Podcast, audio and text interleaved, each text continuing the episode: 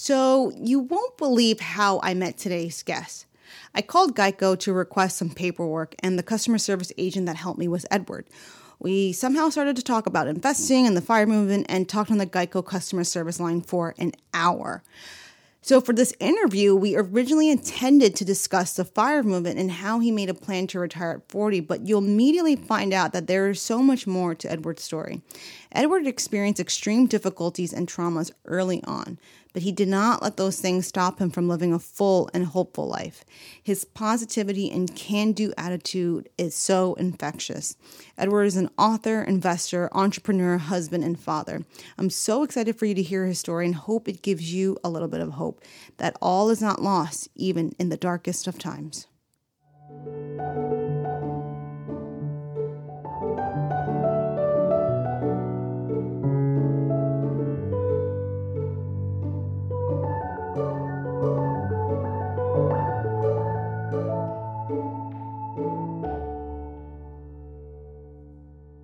There's absolutely no way you can appreciate light without appreciating darkness.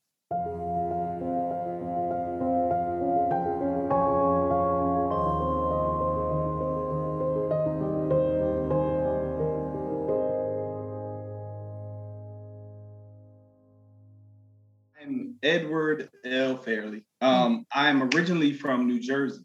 Mm. Uh, born in born in Paterson, raised in Jersey City. Um, But uh, when I was about six or 7 mm-hmm. that actually happens to be the year that my father was getting out of prison mm-hmm. for trying to kill my mother. Oh my God. Okay, so, so we got we got to back. so you ask where I'm from. I know. I didn't. I didn't think it was like jumping right away that's, like that. That's how. That's how I ended up where I am. This is how. Wow. This, this, is how it starts. I can't get to Virginia yeah. until I get from New Jersey. You're gonna ask right. how I got here. Right. So okay, so let's talk about that. Um in that's terms not, I mean, that's not current. So what you what you saw, that is current. But mm. this is hmm. literally this is still the past. Yeah. So even when I speak about that, I'm still not talking about my current father situation, which is what you t- what you think you were I'm I'm headed to. That's not the same thing. Wow. Yeah. so okay, so was your father living with you at the time with your you and your mom? No. So they okay, were separated? yeah, so th- that's what I was saying when uh, when I uh, around 6 or 7 mm-hmm. uh, I was in New Jersey, but I ended up getting moved to Haiti mm. because when I turned 6 or 7, that happened to be the year that my father was getting released from being in prison from trying to kill my mother. Mm-hmm. So she was running. She would never admit that, but my mm. mother was running. So she moved us with her then Haitian boyfriend mm-hmm. to Haiti. Mm. So we lived in Haiti for a year. The first two or three months, um, we were getting me and my sister were getting abused by the Haitian boyfriend. Mm. Um, so his way of getting us to learn how to speak their native tongue, which was Creole. Was to whip us every time we got caught speaking our native tongue, which was wow. uh, English. So after the first two or three months of that abuse, my mom ended up moving us in Haiti to an abandoned garage. Uh, um, and we lived there uh, with no utilities, uh, no uh, no water. Uh, so uh, it it all come full circle in the end. But um, having to go walk miles to get our water so that we could drink, bathe outside, mm-hmm. um, and and uh, cook and and and wash our clothes with that water. And uh, of course, I had to learn. I had to quote on man up, uh, for lack of a better term, mm. and kill chickens and animals in order for us to eat. Because my my mom and my sister, they're scared of animals. We're city kids and people. so, but but in order for us to eat and survive, I had to be the one to go ahead and try to kill the chicken, things of that nature. So we we did this the Haiti stint uh, until that year was over, which um, landed us back in the U.S. But of course, we weren't going back to New Jersey mm. because that's where we were running from in the first right. place, which in turn got us to Virginia, where I am now. What? Why did your mom pick Virginia? My grandmother um, was headed to Virginia, uh. so we ended up moving back with my grandmother, who got a place uh, so that it can accommodate all of us to live in Virginia. So mm. my grandmother was already headed here. Uh, mm. My mom, uh, I believe she was born in North Carolina. So mm-hmm. my grandmother was just heading this uh, this way. So she she took us in here in, in Virginia. Mm. Wow. I've been here ever since. What um like when you when you talk about that period in your life, like what emotions come to mind looking back on that now as an adult? Best thing that could have ever happened. Mm. I'm so grateful for all of my abuse and all the things that have happened to me in my life. Everything in hindsight equipped me for who I am today. I'm I, I can't like the I, I, was abused at at four. Um, mm. My baby, I, have been through a lot of abuse. My story, like I mm. shared with you, the email. I'm like, you don't know the half of it. Uh, so mm. at four, I used to get abused by my my babysitter, and um, finally it got to the point where she made me stand by this um, uh, this furnace until my corduroys melted to the back of my legs four years old. She said if I moved, she was gonna beat me. I was tired of the beatings, so I stood there until my my corduroys melted to the back of my legs. So they had to get peeled off. Um, and then from there to transition to Haiti to get abused there. Mm-hmm. Uh, so it just was a lot. Um, and then uh, as crazy as this might sound, at uh, six years old, it was a voice. I didn't know what the voice was then, but I know what the voice is now. Mm. But it told me to watch your mother and do the opposite. Mm. And I used to watch my mom like a hawk. And my mom, she ended up doing drugs, uh, drinking, um, and and putting other people before family, uh, like me and my sisters. Um, and those were the things that I watched. And she didn't graduate from from high school and and I, I just kept watching my mom and then mm-hmm. i graduated from high school and that voice came back and said you see where that got you my mom didn't graduate from high school mm-hmm. and um, i was like yeah and then that same voice said um, i want you to watch what most, pe- most people do and do the opposite now mm.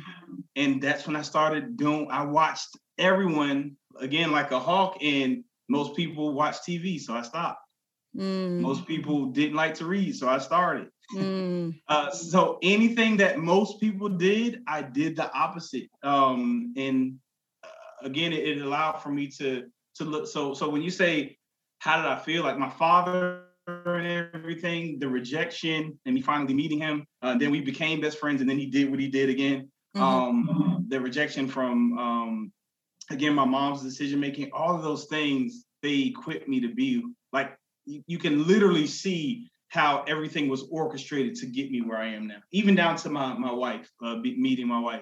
Right. I mean, you know, I, you know, those are some really difficult things to go. Th- just one, one of those things is hard hmm. enough to live through, and not even live through, but thrive from. But to have multiple occasions of really challenging things, and then to still thrive, like how I'm just curious to know like how you work through those things or how maybe those things impacted you, but maybe that you grew from them or then learned from them. Well, I, well, the first half of my life, I was a very angry, mm. angry, uh, pessimistic uh, young man. I mean, uh, it, it didn't matter what you tried to say to me. I always saw the negative side of things. You could say, "Oh, I can give you a scenario," and you'll be like, "Well, uh, well, there's light at the end of the tunnel." Now I'm mm-hmm. like, then I'm like, "Well, dang, now a train is coming." Yeah. that, that's how negative I was when it came to life, and um, I ended up in a um, a relationship in high school uh, with this young lady. My self esteem was terrible, mm. horrible. And um, this young lady, I knew she was cheating on me, um, but her mother was the mother that I wanted, that I didn't have at home. Mm. So I stayed in that relationship for three years, just just so that I couldn't lose the mom that I had in her, knowing that I was being. That's how my self esteem was just terrible. But her mom, she was very very kind, and um, she kind of um, she even introduced me to the word pessimistic and taught me about optimism. So I, I started to uh, challenge myself to look at things in an optimistic light. Mm-hmm. And but spending 18 years of your life um, as a pessimist, you can't lose it. Uh, so I mm-hmm. gained the optimism, which gave me balance. Uh, so I started looking at things from an optimistic point of view um, and seeing the good that could come from it or uh, could come from the, the situation or circumstance. But I could still relate to the pessimistic side because that's who I was. Mm-hmm. Um, but at the same token, it allowed for me to look at things holistically when I made decisions because I didn't lose the pessimism, but I still I started walking in optimism. Does that make sense? Yeah, it does. But I'm curious to know like what was it about her mother in particular that was different than all the other people who were trying to have you see the silver lining or or things in a better I didn't light? Have any, I didn't have any other people. Let mm-hmm. me tell you something. Uh, I, I in my household, my sisters, uh, which is it, which is why where I'm at is kind of miraculous because my entire foundation was terrible. I, I used to get um, uh, teased or questioned because I wouldn't smoke weed mm. uh, and mm. do the things that my sister and mom were doing. Um, I had to make the decision because my mom told me at 11, um, if you want toiletries and clothes and stuff, you need to figure it out, get a job or something. So I've been working since I was 11. Mm. Since we're headed into like where funding and uh, uh, cash flow and things of that nature. I've been working because I had to since I was 11. If I wanted my clothes washed uh, at the the actual um, laundromat or what have you to have the quarters put in, I needed to make money. And just to think about the stuff that I did to to do so now at 11, like I literally could have been killed. Like I jumped in the back of trucks and vans to uh, deliver um, uh, um, um, flyers for pizza uh, mm-hmm. companies or what have you. They would just come pick up kids, have us go into a neighborhood. They would drop us off in the neighborhood. We would uh, put the actual um, the flyers up on the doors. Mm-hmm. Then we meet him at a specific location, drive off. Then I started doing babysitting. Um, mm-hmm. Um, then I would babysit after school, and um, and and I made my money that way. So I just hustled and until I was legal to uh, to actual actually get a, a W two, which was 16. When I was 16, I had three legal jobs. Um, when I was able to uh, to to work, so I always had my own money, and um, but I, I and that was a blessing because it allowed for me to make decisions. I, I I felt like I was on my own, so I really wasn't. I didn't allow my mom's thought process and things dictate my philosophies and decision making. So mm-hmm. at one time, I had to make a decision because I realized my contributions to uh, the rent and things of that nature were actually freeing up her money so that she can do coke. Uh, so I made a decision that I was not going to pay what I was going to pay, which caused us to downsize from a townhouse to an apartment, and they blamed mm-hmm. me on that. Wow. so I had to suck it up and take it, but I wasn't going to continue to contribute to uh, the drugs and stuff that so my foundation i didn't have a, a uncle or dad or anyone that uh, that could shift my thought process and when i met my dad when i was about uh, i think 13 uh, it was my mom when she raised us because he stabbed her nine times in the back she never that's all we knew but she never said anything bad about it mm. um, and as a kid i just i wanted to meet who who fathered me. Uh, so she never said anything negative about him. I just knew what it was, and I wanted to meet him. And with us living in Virginia, we happened to be in the mall, and we saw my oldest brother mm. from my father's side. He had two children prior to him and my mother getting together. My mom had a daughter prior to them getting together. We saw him in the mall. He happened to be in the military in Virginia and that's how uh, we reconnected. My, mm. uh, my father found out about it. He looked this up, and he called and found us here in Virginia. And my mom did not deny us uh, the ability to meet him or see him.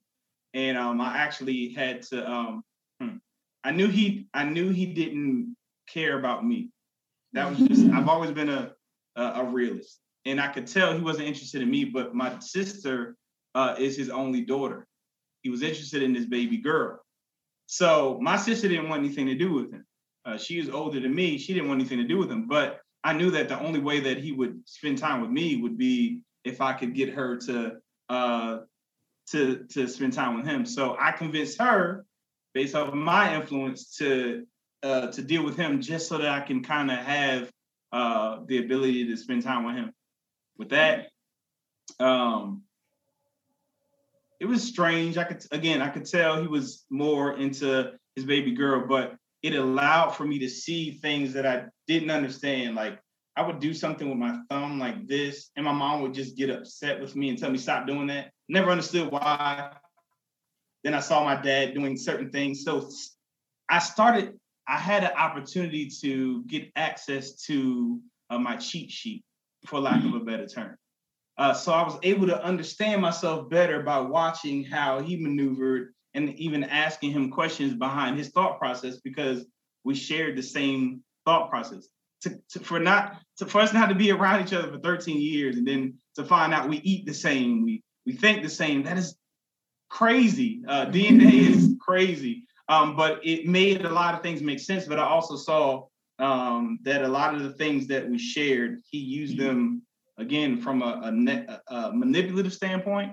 Mm-hmm. And though I knew I could do it, I, I just took that information, said I'm not going to use it that way, and I, I, I just used it a different way, but I understood where it came from. So it gave me again a cheat sheet. I watched him fail and I learned to succeed through his failure. Like what you, I think what I understand you saying is because your thought process is the same and so similar that you knew what one path would take you down. Like if like you're like if I follow these instincts that I have down this like these decisions that's the road it's going down. So let me try following these other intuitions yeah, yeah go down the other way. Yeah no uh, my biggest fear was that i had the same rage as him that he could mm. stab a woman nine times in her back. And i and i did have a temper. Again mm. i was already angry uh, by the time we met um, and uh, my, my wife actually had to she had to tell me you're not like him stop like that's not who you are i used to cry mm. out of fear of being uh, that that angry. Um, uh, so I would watch him. I mean, really, really watch him and and learn about me through him. Yeah. Um, yeah. So so that's what I did. And then actually, when he went back to to prison the second time, that's what I was most upset about. Is like he stole my cheat sheet. I watched him to avoid landmines, mm. so to speak. Um, uh, but but then I actually had to just have a relationship with myself. I mean, what what is it that you were like looking towards, or even like I don't know, so many questions because I feel like with that background where my my mom is not around and she's not here to protect me, and in mm. terms of like her focus was elsewhere, and then your father being the way he was, and all these abusive people you've encountered in childhood, like I feel like man, that's a recipe for failure or really hard life like how yeah. Like what was the first step? I mean i'm sure it was a long journey but like i'm just like curious to know like how do you even work through any of that or find this like sense of love and belonging for yourself? Well i mean you even said something that triggered like a thought process like you got to be mindful of the, the, the philosophy and, and, why i had low self-esteem.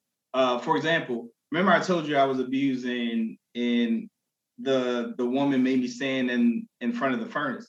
Mm-hmm. She told my mom that um, I had peed on myself and and she was just trying to get the the clothes to dry.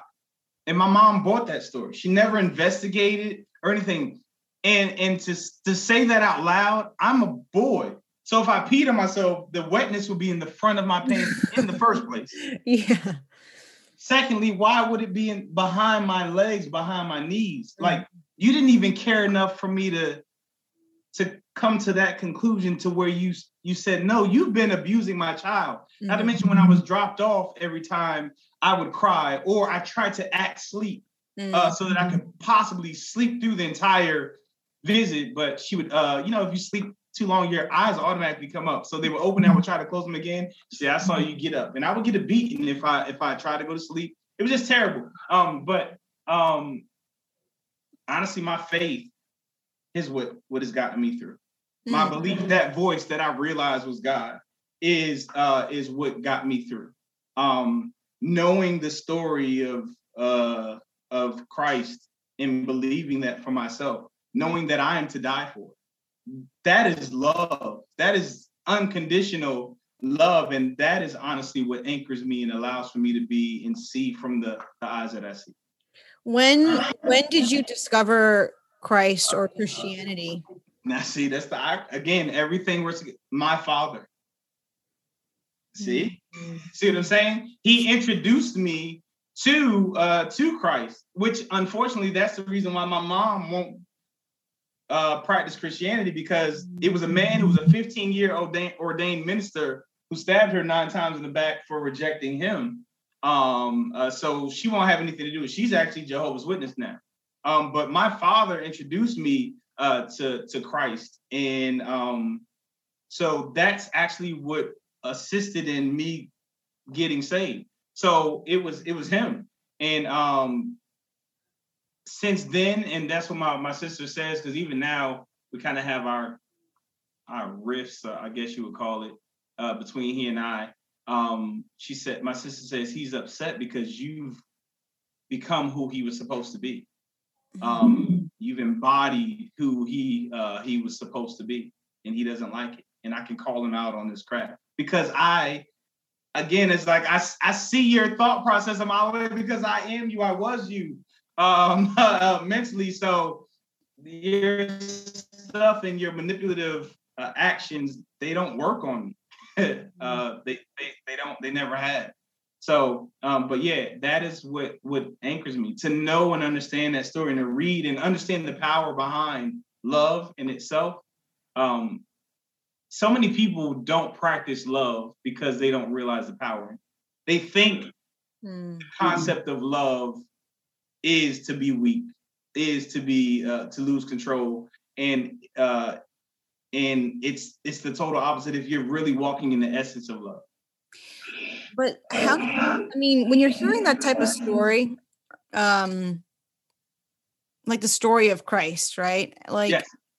if you know the story of christ is that you know he loved you so much that he died for you right mm-hmm. and that kind of love is this unimaginable love but in your life experience you've it's like you don't you didn't experience that and maybe that's a lot of people who are drawn to christianity it's like we haven't experienced it like how do you apply that story to your life after so much so much hardship uh well the fact that i i am here mm. um and the fact that every single thing that i've been through through being the operative word is to allow for me to help persons who are going through to mm. get through.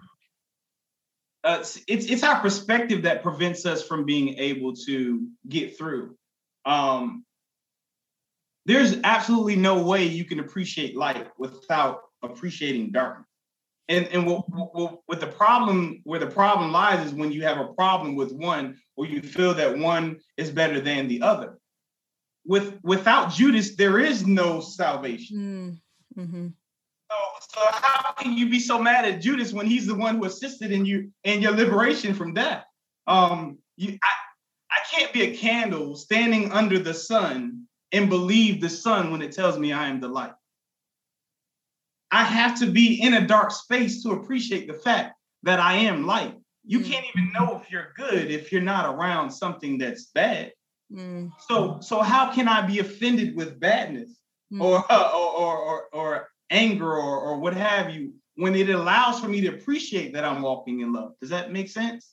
Yeah, I think so. I think I understand what you're saying. It's like it's almost like the perspective you've taken on your life and maybe processed uh the experience even childhood has been almost like you were like what you were saying before you kept on saying just watch your mom watch your dad like you're just observing yeah. so it's not so much about like attaching yourself to these experiences as if they're a reflection of you per se but you're like this yeah. is how dark or how bad it can get and it's yeah, like, yeah. how can. I be a different way? You know, but I mean, that takes an incredible amount of, I'm sure as a child, it's hard to separate that, you know, because it's a It kid. is, and, and, that's why as an adult is the best time to do it. Mm, Um, is the best time to reflect and snatch things at the root that Right. didn't make sense. Um, so I was lucky enough to uh, be able to analyze and be a student of my my frustrations and angers uh, at an adult's age where I was mature enough to say that doesn't make sense mhm, for that for me to adopt that as the truth about myself mm, uh, uh, not being worthy or wanted or anything. That doesn't make sense. That was their um, their issue, not my issue.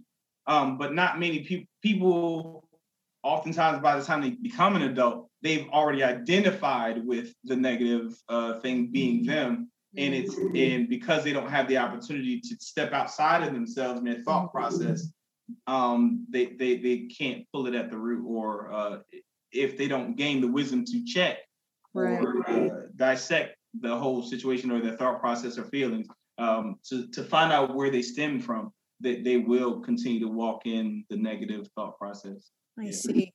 So you were saying that when you met your ex-girlfriend's mom, it seemed like that was a turning point and also like really kind of coming into this Christian story. Like how did you see your life changing as your perspective changing? Maybe even what sounded like you letting your anger go in some ways, like what was changing around you or within you? Um, just possibility and even shock that uh, not responding this way could get me this result. um, and and also, I had a uh, for some reason my friends, it's like they saw something in me, even though we were doing bad. They would kind of shun me from whatever things past what we were doing collectively, they would not allow uh, for me to do it. And I was always um, because I saw the drugs and stuff. And again, I was I listened to that voice um, when I was offered drugs or what have you. It was easy for me to say no. Um, so uh, just to see the responses and, and and see how destructive those behaviors were to my family members, it, it was easy. But again, to to see how much favor I got by making those type of decisions um, that I, I typically wouldn't have, that caused me to continue to to go that route. Wow. Wow. I'm honestly just like just taking it all in. Like this story is it's it's a lot to digest and in the, in the sense of not so much of like yes there is the horror of the bad things but i'm also trying to like understand like man you must have had to process so much internally and it's just i'm just like taking it all in taking No, you do. now. You're exactly right, and I would I would hate for us to just um, brush past that. That is definitely a, a process, and um, I didn't realize that it was such a necessary process until um, my my marriage just went to a dark place after year two. so so if you don't mind sharing your story about how you met your wife Yes. So um, I was going to Norfolk State University, and there was this young lady who was always sleeping on the student union couch. Um, and me being me, I would wake her up and say, "Hey, uh, you knew you had class. Like you should have planned your evening better. Uh, get up." um, and uh, so I was just a worrisome guy that uh, bother her. I didn't look at her the way that I look at her now. I wasn't. I just that's just the kind of guy I was. Mm. Uh, wake up! What are you doing sleeping? Uh, you knew you had to do whatever you had to do today. But then I found out that the reason why she was up late was because she was up with her son at night, her baby. Um, so then of course I left her alone. But I was even more intrigued at the fact that um, she had a baby, and that did not deter her from continuing to pursue her uh her her goals and and and what it is that she wanted to do in life so the fact that she was in college and she did not allow for her to um uh, her having a, a baby uh, at the end of her high school year to to change that, that was pretty cool to me. So from there, I would let her sleep, and then I would uh, contact her on Mother's Day and just check on her. And from that grew a friendship. And then I started pledging my fraternity, and she helped me through that. And then I started seeing her in a different light. Mm. And, um, and, and and that friendship grew to me being attracted uh, to her and, and and wanting to be a part of um, who she was uh, determined to become.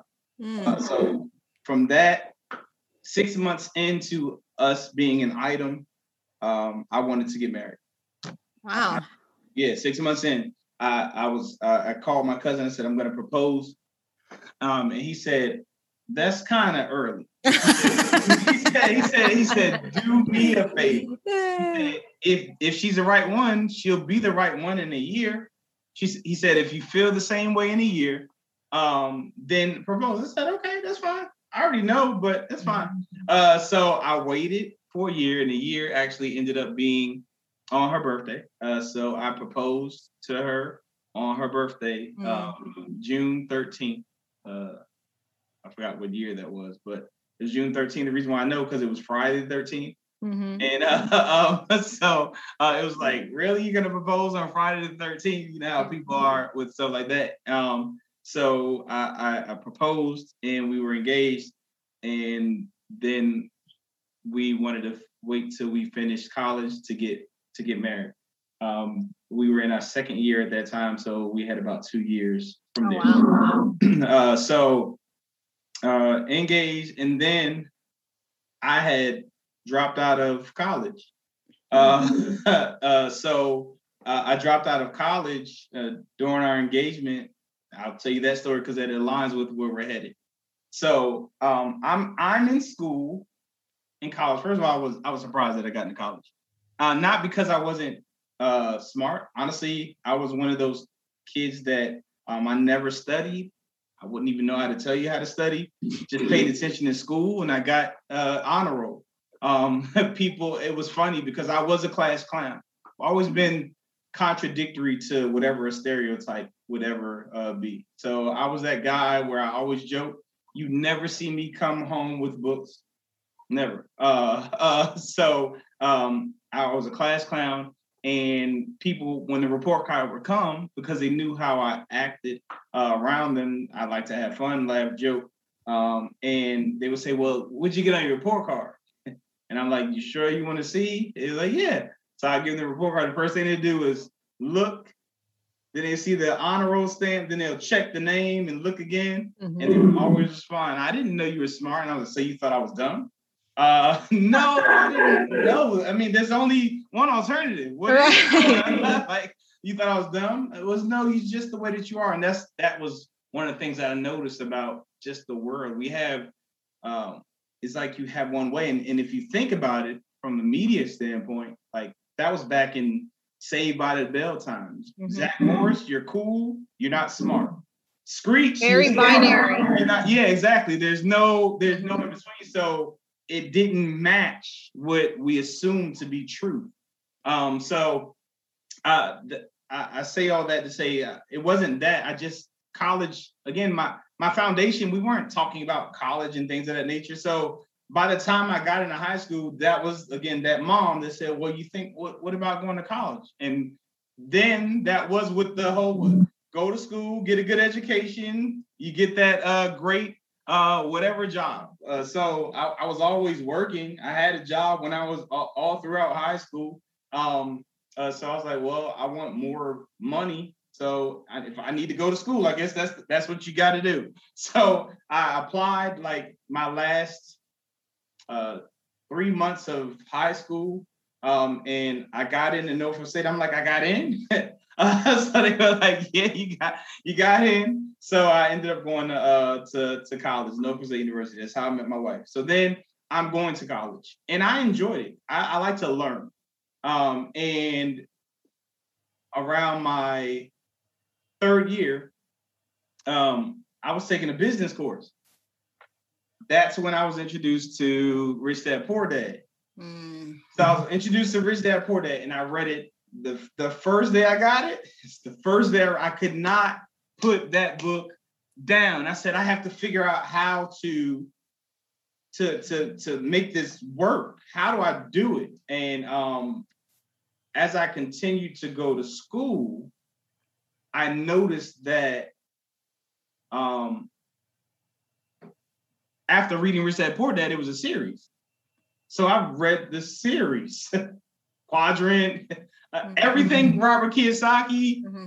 I read it. I bought it and I read it. And as I'm going, to, I'm continuing to go to class. I'm noticing, okay, she didn't, because the things that she's teaching us are things uh, to do, are things that he said you should never do in the other books. So I'm like, okay, she didn't further her, her reading. And then there were different things that I started noticing uh, also that just didn't match. For example, I had a, a an accounting teacher. So I always knew I was going to be successful. In what I had no idea.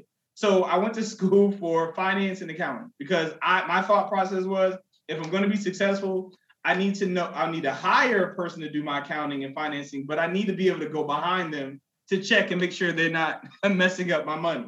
So that's why I went to school for finance and accounting.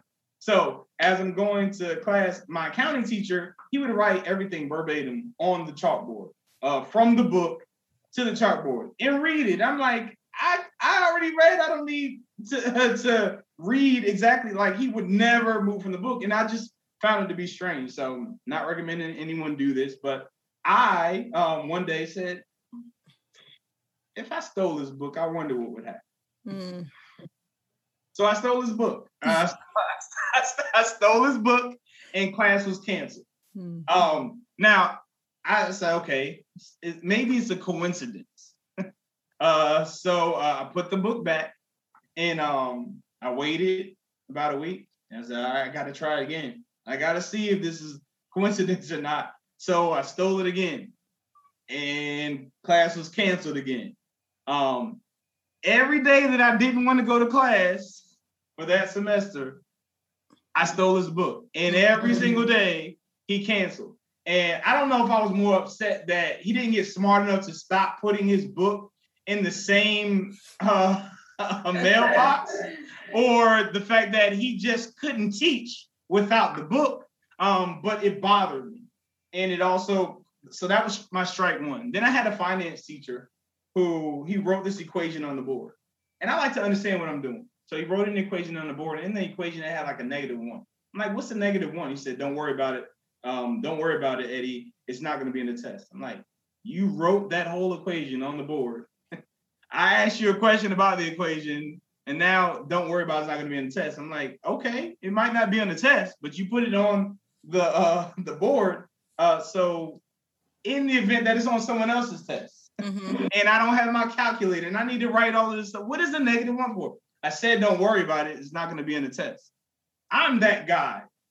I'm going, I'm still going to keep at it. Uh, so I'm like, okay, I get it. It's not going to be in the test. We we gather that. All right, Mr. Fairley, it's not going to be his head. So I was like, oh, okay. So I'll just take it as you don't know, which is okay. Uh, but just say you don't know when we can move forward. And um, that was like my strike two. So let's fast forward to get back to the business class. So now I'm watching as we go through class. She's telling us to do things that the book said to never do.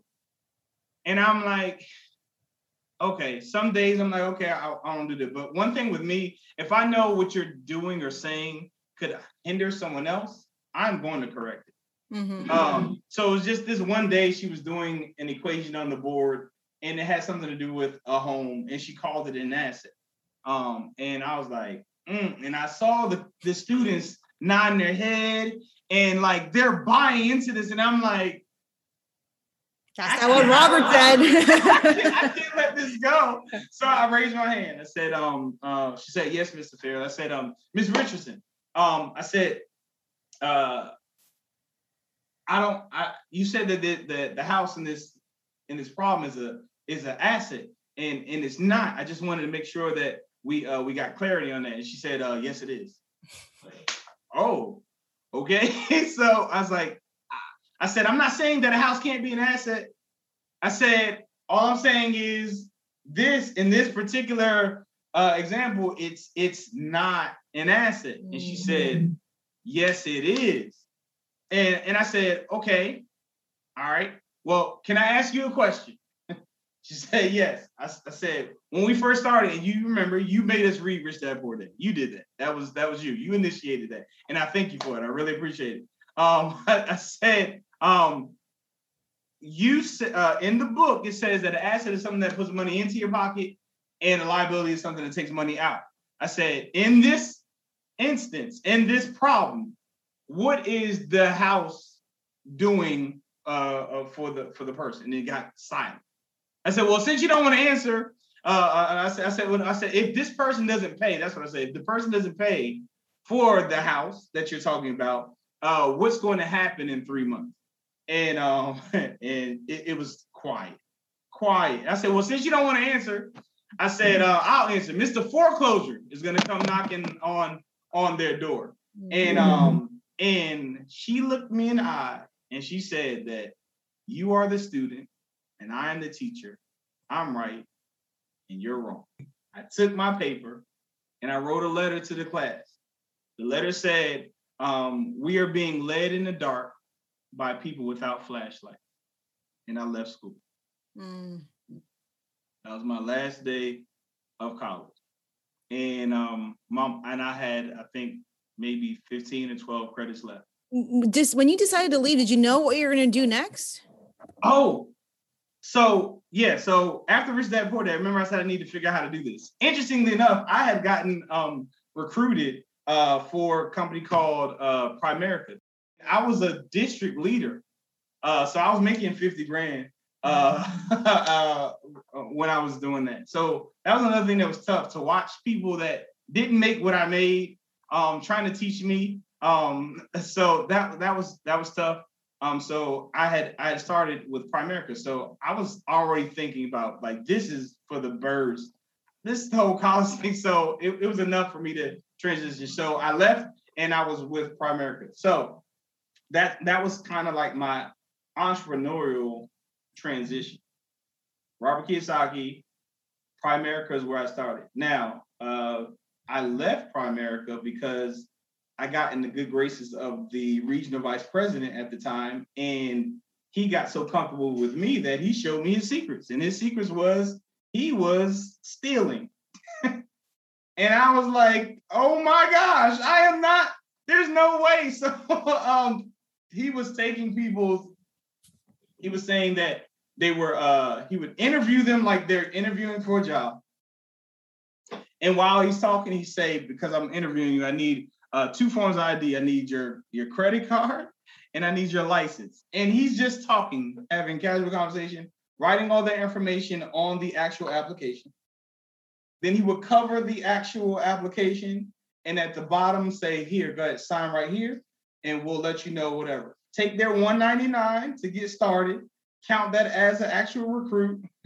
Um, and and I'm looking like are you serious? I'm not losing my soul to make 150,000, 250,000 a year. So I asked him for a transfer. Um, and he said, no, he's not transferring me anywhere. So I left Primerica. That's how I, I transitioned. And I had to figure out, but but when when you know, you can't unknow. Mm-hmm. So I I um it was time I, I had to it was time for me to get uh um, get married mm-hmm. when that transition happened. So my mar- my wedding is in a few months. I need to get a job, some kind of income, income or what have you. So the setup was for us to live at her mom's house for the first 30 days of our um, marriage until I found a place or whatever. I got a job as a telecommunications technician uh, with Cox Communication and um and uh, I after that 30 days, I found us a condo, and and we got a, a condo and moved out of her mom's house after we got married. Um, from there again, you can't not know what you know. So working a job was like, oh my gosh, I am a slave and I don't like it. This is not right. Mm-hmm. This shouldn't be. So we got to figure out something. So um I was like, okay, well, I need some more income. I don't know what I'm gonna do. I can't get back into Primerica. I, that left with a, a, bad taste in my mouth. Not to mention, I I, I can't go under someone else um, with that regional vice president still around. So from there, that's when the year of marriage uh, uh, happened, and then seemed like soon as the first year was over, the dark days came. Um, and it, it got dark from year two to year four. We were really ready to call it quits. Why did it get so dark? I really, I, I don't, um, honestly, actually, I can't say that. Uh, it was our vision of what marriage was, and also us trying to change each other to each other, hmm. as opposed to uh, admiring who we married. Um, so, and and again, uh, as I started troubleshooting what caused me to respond and frustration or whatever, I've realized the insecurities and stuff that I had, and I had to sit in those and and understand that by the fourth year. From me doing that, um, that's so crazy. From me doing that, I ended up realizing that it was the counseling that I got from the quote unquote professionals that actually contributed to our thought processes that cause us to have issues with our marriage. I literally used the, the thought process and the troubleshooting techniques as a uh, a mechanic or technician in in Cox Communication because I was successful in that on our marriage without my wife knowing. Mm. So it caused me to troubleshoot our marriage. Um, and then um, in, in, the process, it teaches you to uh, go where the person's problem is, it could be the phone, it could be the television, it could be data, wherever that is. You start there, check the signal, and then you start working your way back towards the plant signal to see what device or cable or what have you is causing a drastic change in the signal or, or, or distortion and, and, fix that. And that will fix the signal and bring it back and cause you to have a, um, a good signal and, and, thus fix the problem. Uh, or realize that the actual device is the problem.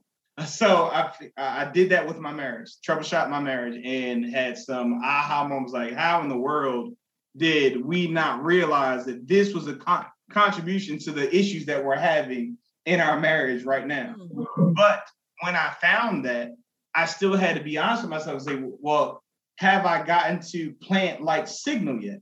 And the answer was no. So I tr- literally had to troubleshoot when we were in a relationship. And as I troubleshot uh, the process of us being in a relationship, I'm like, oh my gosh, this is even a bigger contribution to the issues we were having here. Uh, and once I realized those problems and identified how to snatch them at the root or how uh, they were just not, they're not truths. Um, and identifying with that, that actually started us to grow as friends. But I had to ask myself again, are we at the plant like signal? No, mm-hmm. we weren't. So I troubleshot when we were dating.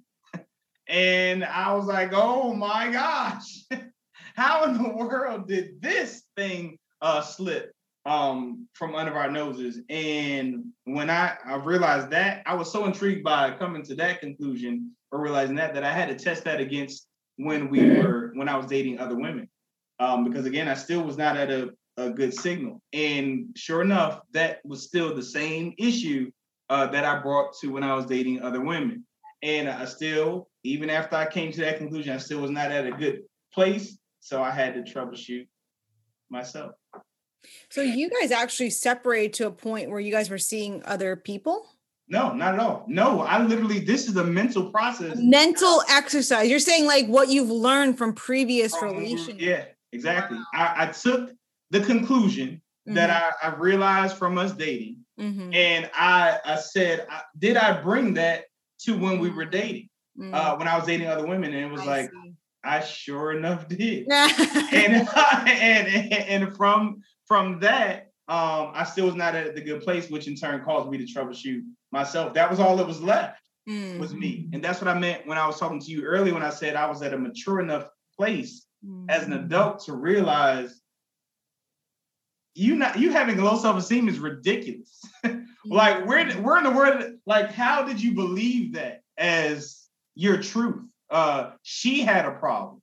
He had a problem. Uh that that had nothing to do with you. That does not determine uh your value. Uh so from there, snatching those things at the root and becoming or finding love of self and ridding myself of the low self-esteem and the insecurities that made me happy as an individual mm-hmm. which in turn allowed for me to bring that signal to my marriage and we became the best of friends we've now been married for 16 years mm-hmm. um, and we are best friends uh, truly appreciative of the pandemic because it forces us to be together all the time. Uh, um, so we're not looking forward to the old normal at all um, uh, because that's just we enjoy ourselves in our house and everything. But uh, that birthed um, a book because, as I stated, uh, I realized it was actually things that the quote unquote um, gurus or doctors or uh, the licensed persons uh, were teaching us that actually contributed to our issues. So um, after conversing with friends that were having marital issues and identifying like, were you thinking this or is, is this what you're thinking or feeling? They're like, yeah, that's exactly what is going on. Um, I wanted to share the happiness and the light that we had with the world. So I wrote a book. The book was called The Handbook for Increasing Your Relationship IQ. Uh, of that book, it did so well that it ended up being adopted by four uh, counseling centers and churches oh, um, as a prerequisite for their marriage counseling. Mm. Um, so from there, that ended up uh, turning into speaking engagements, and um, then from there ended up transitioning into uh, board game. It, it, it, well, yeah, yeah, board game. Um, but the board game stemmed from me doing coaching and counseling. So as a coach and a counselor, um, I was doing well, but I felt I could do better. Um, and I realized it was four hurdles that I had to jump over in order to do better. Four hurdles was no one likes to tell their business. Surprise. Yeah. Um, um, two, if they do tell you their business, they're not telling you everything. Mm. So even if you're spot on with your counseling, um, you're still off because you're you're lacking information. Right. Um, and, and that literally could be a, a hindrance to their to their situation. Um, three, whenever you give one person feedback, that person is like, I feel like I'm ganging up on and I don't want to play anymore. Which makes the fourth thing even worse if it's the opposite sex. So if if I have if you're a coach or a counselor, the opposite sex is typically subconsciously going to feel that you're going to be biased towards the same sex. Mm-hmm. Uh, whether they admit it or not, it's something that's going on in the back of their head. So the if they are the first person that that uh, gets the correction. All that did was affirm affirm their uh, their information bias or whatever you, you want to call it. So it just affirmed that I, I knew he was going to be on your side or I knew she was going to be on your side. Mm-hmm. I don't want to play no more. I'm done. So what I did was at that time when I came to that conclusion, I took my seven years of coaching and counseling and I took off. I didn't do any more coaching and counseling. I took all of that coaching and counseling, realized that pretty much everything was the same, and I put all of that in a simulation. Um, which uh, through the simulation, you play the simulation, and it tells you that you have uh, uh, what what the scenario is. It tells you how you responded, and, and the counseling is embedded in this uh, situation. So if uh, I have a client that utilizes the simulation, uh, if they want me to be involved, um, I don't have to ask them their business. if in the end of the count of the session, I can't counsel on with the simulation stated. I, I never ask if that has anything to do with them. So you can't say that I'm biased if that is something that uh, caused you the uh, problem, as well as if you're playing the simulation and you come across a card or landing space or scenario that makes you feel uncomfortable. That's you saying you have a problem, not me. And you're not going to deny what you say about yourself, but you will try to give me pushback if I say uh, say uh, it's it's you. Um, any in any 12 or 10 step um, process, the first step is always to realize that you have a problem. And if you have some kind of uh, discomfort when you read that card, that's you saying that you have a problem.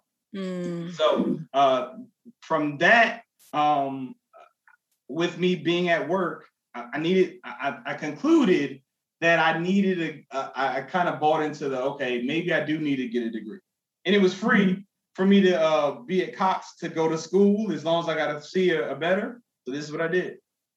After year one, I'm at Cox. I'm working again, entrepreneur. I got to figure out. Remember, got to get real estate. um, so uh, I said, okay, this is what I'll do. I'll go back to school. I'll make Cox pay for it, but I get a refund check. Mm. So I stacked our refund checks while my friends and everyone were buying clothes and shoes. I stacked my refund check and I bought our first house. I used the refund check to pay for our first house. First house. Um, now I, I had a terrible credit score, horrible credit score, disgusting credit score. Um, and so uh, initially I was like, "Hey, I need a, I need a, a house," and they were like, "You can't get a, you cannot get a house mm-hmm. with credit score." And I was like, "Well, yes, you can." It's like, no, you cannot get a, a, a house with this credit score. And I'm like, okay, well, so you're telling me if I get cash, I can't buy a house? Mm-hmm. So if the house costs 175 thousand and I have 175,000, they're not going to sell me the house. It was like, no, well, you can get it. I said, well, then you just said I can't. So if that is a way, then there's got to be another way. I don't care what you tell me. Mm-hmm. And because I was, I guess, confident or arrogant enough to feel that way, I found loopholes. Mm-hmm. and and I and I got my house mm-hmm. with I think I, I, think I had to I got a, like a 580 credit score. Mm. It was mm. disgusting. uh, uh, but I but I got my first house. Yeah. And I was I, I was 22. Got a house at 22, uh, first house. Then I had my uncle who bought a house for my uh my grandmother. The way he bought his house, uh, bought her house was he bought her a house, but it had a duplex in the back. Mm-hmm. And with the duplex, he rented out the duplex that was in the back to pay for the house. And I was like, I like that. Mm-hmm. I want a part of that. Um, so I started asking my uncle about questions and um, and I started looking for people that were doing what I wanted and asking them, can I work for free? Yeah. No one said no. Mm. Can I work for you for free? They're like, wait, what? Yeah. Can I work for you for free? So this um, idea, so this idea of like the fire movement, where it's, which is financial independence, retire early. I mean, at what point does that kick in, or do you feel like it was from that book that just kind of set the set the trajectory? Now, see, that's that's what's funny.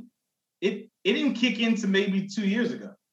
Oh. This is just a consequence of doing what it is that I've been doing. Mm. And what's crazy about that is I've always said I'm going to retire at 40.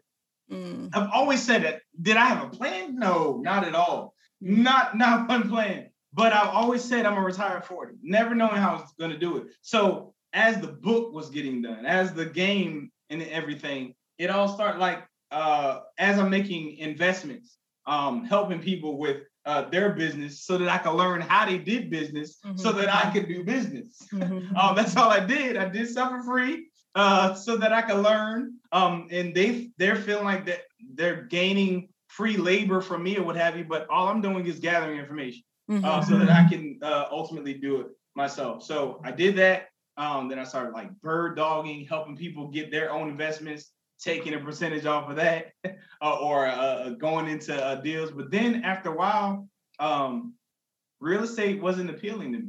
Mm-hmm. Um, and the reason why is because uh, learning the financial statement, when you add real estate to it, yes, you're using other people's money, but you still have to pay off the actual cost of the actual real estate. So I'm like, well, again, me and my crazy questions.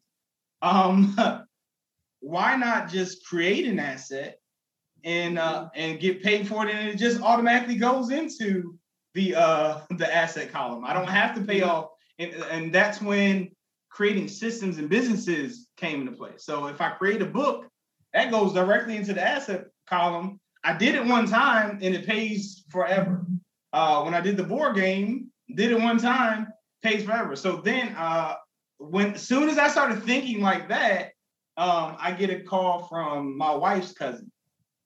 Um, he has created this company. First, it was actually it was uh, some kind of special gas, and he was about to get approval for the gas from the government, and for some reason that shifted, to uh, um, a molecular true digital internet. Mm-hmm. So uh, he calls and he says, "Hey, I I want to." He actually, uh, and I can see you a picture uh, if you want.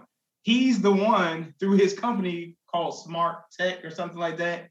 He's the one that actually engineered and created the ability for us to have GPS mm. on our phone. He worked for NASA. He quit NASA, did his own company, and he did that. So he contacted um contacted us and he was like, I don't have any shares at all in G in GPS. All I have is a certificate that shows that I built it, and that's it. No funds or anything, but everybody's using GPS. And he said, I don't want that to ever happen to me or any of my family members again. So this is what I want. I want to make um, new millionaires with our family members um, so what I'm going to do is I'm allowing I'm, I'm doing a, a, a, round, a friends and family round for this company, and you all will get a dollar a share. Mm-hmm. Said, but the way you're going to do is because um, legally you all can't get into private investing mm-hmm. based off of our income or what have you. We couldn't. We couldn't. You cannot. If, if you didn't have like two hundred fifty thousand dollars a year in income, you can't get into private. You couldn't. That's not the law now but you couldn't at that time. So what he did was uh, he had us all sign a promissory note saying that we're giving him a loan towards his company mm-hmm. with a 7.5% um, interest on the loan with an option to convert it into uh, a dollar a share. Mm. So um, I, I immediately because I I I, I got it. I, am like I get I understand that like you don't have an opportunity like this. So I um my first investment was two thousand. Uh, mm-hmm. we white wrote a check for two thousand. So we'll get two thousand shares. Uh, cool. But then he he gave he said friends and family. So your friends and family. And again, because I got it, and I'm I've just been a generous person. I called everyone that I knew, my frat brothers, uh, friends, family, my friend, my family's friends and family told them to tell them. And I had a flood of people calling because the minimal amount that you get was a hundred dollars. I would say, hey, just get a hundred dollars. You're gonna be pissed mm-hmm. when and when it does go public that you only got a hundred dollars, but at least you got some skin in the game because they didn't understand. And uh, unfortunately, with my culture, uh, there's a lot of skepticism, and uh, yeah, I don't know. This sounds like a, a and if you're not educated, uh, you you miss out on opportunities, and that was another thing that was hard with this process. Um, we spent so much time speaking 30, 30 minutes to an hour to try to get a hundred dollars when he could be explaining this to someone on a plane and someone uh, of Caucasian descent or uh, even Asian descent will come and say, "Hey, I'll give you fifty thousand right now because they got it." Mm-hmm. Um, so it was just hard to just we're doing all this for a 100 mm-hmm. uh, when, when it's people that just get it that are willing to just uh, gain more millions on top of their millions. Right. Like I'm trying to make new millions. That's right. not what I'm. It's not about me getting money. I'm just trying to help. So I had a lot of people going in. He ended up calling me after like two or three weeks and said, "Hey, I there's no way I can continue to grow like this." And uh, all these people are calling saying, "Hey, is Eddie who told me to call and not compensate you for this?" He said, "Anyone from this point forward that uh, that invest, I'm giving you ten percent of that." Mm-hmm. And I was like, "That's fine." I, that's I, I was like, "That's not why I was doing it." Yeah, but that that's fine. Um, so uh, then I started calling my finding my my people that had money or what have you, and I had them going. So uh, it was like probably two weeks later, he called me, said, "So um, I have a check for ten thousand dollars, and my uh, where do I wire it to?" And I was like, "No, no, no, no, no. I don't want anybody's cash. Mm. Pay me in shares." Mm. And he smiled. You can hear him smiling on the phone. Mm-hmm. He said, "You're smart." Mm-hmm. So my um 2,000 shares and when all the dust settled, ended up being 33,000 shares um, at a dollar a share. Um, the company now, in its private status, um, is approximately $33 a share. And we haven't gone public yet. Um, now he became my mentor when I started thinking about the whole um, because again, Robert Kiyosaki was my my mentor indirectly prior to him. So the book going to the board game made sense. That's what Robert Kiyosaki did. I studied his plan. I got it all set up. I finally got okay with um, receiving funding um, or cash, and I'll explain what that means in a minute. Um, so I got my plan out, and I called him. I said, "Hey, I want you to mentor me, help me with my business. Uh, I have a business plan. I had it written." and um, he said, "That's fine." Uh, he sent me an NDA, um, and and we talked. And I told him my business plan. Mm-hmm. And 50, 50 million dollar business plan. Mm-hmm. And after we're finished, is is silence, and he said, "Oh, I don't do mom and pop business plan." Mm-hmm. And he could hear me die mm-hmm. for three seconds because I just knew he was going to be wild mm-hmm. and floored mm-hmm. uh, on the on the phone with my fifty million dollar proven business model. And um, he heard the silence and he said, "Oh, I'm not saying you won't make money. It's like you can make uh 50 million. He, he called it out. You can make 50 million. I never said how much uh was. Said you can make probably 50 million. He said, but um, what you've created is a utility. Um, he said, and and and everyone hates a utility. Um, utilities are things that you need, but you have to pay for water, your electricity, things of that nature. You said, why not give it to the people for free and become a billionaire?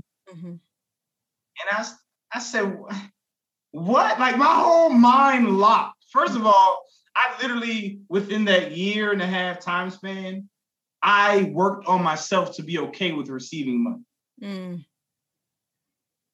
and and what I meant when I said I'll, I'll get back to that in a minute. A lot of people who are struggling to make money, they've convinced themselves that um, they're afraid of failure. But nine times out of ten, they're afraid of success because they don't feel worthy of the million. Mm. When I started digging and and and uh, checking and figuring, out, I realized I didn't feel worthy to be a billionaire or a mm. millionaire. And I was literally sabotaging my ability to make income. I gave my book away for free every time. This will help you here, as opposed to realizing that I've I was first of all, I felt like this information was given to me for free. How can I charge for it? Right, That's, right. That was a struggle. Mm-hmm. And not realizing well, biblically it says your gift is to make room for you. so uh so it's so many different things that we learn, or even especially as as um as in the Christian faith, um like the uh, the love of money, uh, uh, the love of money is the root of all evil. Well, it's the mm-hmm. love of money, which means you're idolizing. Mm-hmm. Uh, so it's not having money is the root of all evil; it's the love of it. Um, so um, being able to decipher the difference in different scriptures and point them out. That's what I meant by I went through a whole year of getting myself to be okay because the board game was going to be $199 at the time. Uh, nice margins and everything. But he was like, I did all that for him to say, no, give it to them for free and you'll become a billionaire. I'm like, wait, what? How, how, how in the world do you do that? And he said, well, you have Facebook, don't you? Say, yeah. I said, yeah. He said, how much you pay for Facebook? I said, nothing. He said, but how much is Mark Zuckerberg worth? Mm-hmm. I was like, billions. He said, yeah. He said, the person with the most eyeballs wins. Mm-hmm. Period. Uh, he said that's why for a 10, 15 second Super Bowl commercial, you're you're paying millions of dollars because right. you're in front of the most eyeballs. Said that's why Mark Zuckerberg is winning. He has the most eyeballs. If you provide them with a free service that allows for them to grow and succeed in their relationship, and you're gaining eyeballs, companies are going to pay you to be in front of your eyeballs. Right. That's how you win. Um, so my whole strategy and everything shifted, which is why my app is free and I'm growing it and evolving it now, adding a um an actual uh in-app purchase uh, aspect to it. But that's how that shifted through the mm-hmm. mentoring of him. Um, and then as I started being in those different circles, that sent me to other circles where I learned other tricks that honestly were offensive. Mm. And what I mean by that is like um I thought I had the audacity to ask certain questions or think things that allowed for uh for things that happen for me, but to hear certain things um, that I just didn't know, mm-hmm. and I would I would have never thought when I got into those different circles. Um, uh, it, it was at first it, it was offensive. Like, how in the world do you not know that? If if we only understood this, this is why we stay broke. This is why we can't get ahead. Uh, right. So one, of first, one, of the first things that I uh, learned, uh, one guy was writing out a plan for me. Because what I would do, what I started doing was I started finding people who made what I uh, what I wanted to make a month.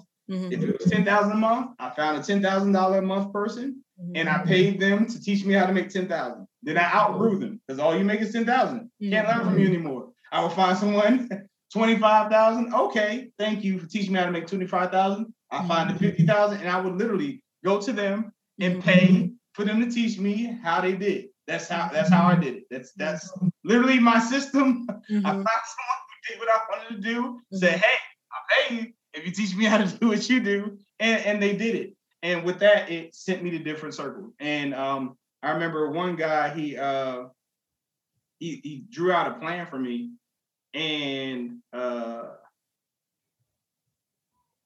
based off of the plan, it, it, it would take like five years for me to get my I needed five years of history. That's what it was. I needed five years of history, good history, uh, in either like home, having own homes or whatever. Um, and I was like, this is a marvelous plan. I could pull it off. I said, but it's gonna take me five years for this to mm-hmm. happen. He was like, no, you can you can buy five years of history. Mm-hmm. and I'm like, wait, what do you what do you mean you can buy mm-hmm. five years of history? Said people do it all the time. I'm like, what people? I didn't know about yeah. like I'm angry right. that I didn't know. Um, but uh, it is it's definitely legal to to buy personal history. is is kind of conceptually like um, if if you get a credit card and you have a spouse or even children, it's going to say, do you want to add a co-signer yeah. to the card? So mm-hmm. when you add that co-signer, that history goes to them. Mm-hmm. So there's people that have great car history, uh, house history, or what have you, that are charging for you to be a quote unquote co-signer. You don't get access to whatever it is that they have, but you, that history in turn goes to you, which in turn bumps your credit score, lowers your uh your percentage rate, just things like that. Mm-hmm. Whereas a typical person, a lay person would say, okay, you need five years of history. I'll see you in five, see you in five years. Let right. me go bootstrap and get my life together so I can get this plan. And you have people that have the audacity to say, well, I wonder if I could buy in five years. Like, who said, who was the first person? Right. so these are the things that at first, when I learned, I was so upset. Mm-hmm. Um, but then um, I, I was more intrigued and I got into these different groups to learn more things, how to get uh, business credit and how I could do that in 90 days. And if I could do that with just one LLC, if I needed more money, I could just create another LLC and do that right. and get an extension of credit under that LLC. Like it's right. like it's ridiculously easy to get money and funding to do things, but it's hard if you don't have a business. So it's it's tough to know things that I know that I can't share with people because it would only hurt them more than it would help them. Mm-hmm. That they have the ability to get access to funds. Because if all you're gonna do is buy nice rims or gold and jewelry, and you're not gonna create assets that are gonna allow for you to pay it back, uh, that, that's just causing more uh, problems than it is helping. So though that was the process, it was mm-hmm. it was mm-hmm. tough at first because I'm like, wow, how in the world? But at the same token, it, it, makes sense as to why you would hear a person say something like, well, you can take all this from me in five years. I'll, I'll have it back. Right. Because because you can't not know what you do know. Yeah, and I think what's interesting about your story overall and in, in the overall trajectory is just like I don't I think you never took things as face value. It seems like you're just kind of like, let me see things objectively. Let me figure it out. Let me see for myself. All right. So um, that came from the Haiti experience. Mm-hmm. So Haiti literally took me to a whole new world mm-hmm. to where when I came back and I'm taught things to be the quote unquote way that they are, but I've literally mm-hmm. seen them a different way. It made me question what you told me is true. Mm-hmm. So that's what I mean by everything that happened to me allowed for me to be who I am. Yeah. Because if, if you're stuck in one place, you think that that's the way that it is. But I was fortunate to be sent somewhere right so far, uh, so foreign, literally, mm-hmm. that you can't tell me that things are this way or whatever. Like you're talking about uh, how in the world uh, can a person uh, eat cat or mm-hmm. what have you? Um, but, but I've been to a place where they're walking their chicken. Mm-hmm, mm-hmm. Uh, and who told you that eating cat is bad and why is eating chicken good? Like, yeah. where, where did you get that philosophy? Right. right. So, so, so, uh, those things allow for me to liberate myself from being restricted to narrow-minded. Yeah which has helped propel you in your own success and even just working through a lot of the things you you went through in your life but that's the danger of education though mm-hmm. if you think about it Mm-hmm. Because if you're taught school right and wrong, like I literally teach my children to be bilingual in that sense. Mm-hmm. Um, uh, I, I, I, I definitely tell them, please fail,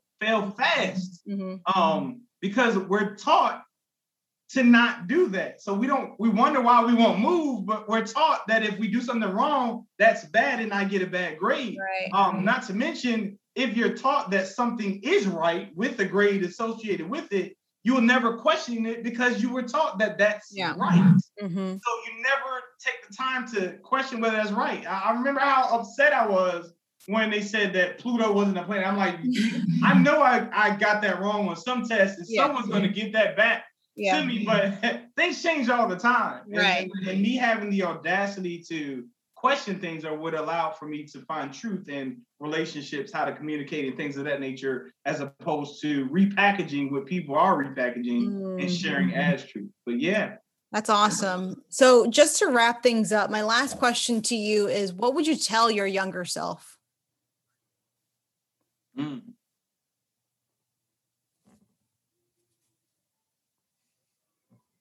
Do it the exact same way.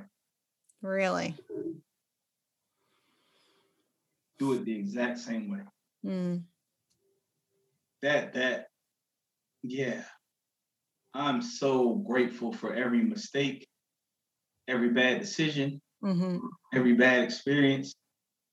Uh, the gumbo that it is produced in my life is is priceless. It is absolutely priceless. I wouldn't I wouldn't change a thing. Keep wow. do it exactly the same way. I love it. That's a that's a great place to that's a great place to end. Thank you for listening. To support us, please subscribe, rate and review us wherever you enjoy your podcast and share it with a friend. Special thanks to Chris Weldon for the original music and Sojin Oh for her creative designs. Thank you for joining us on Nunk Podcast.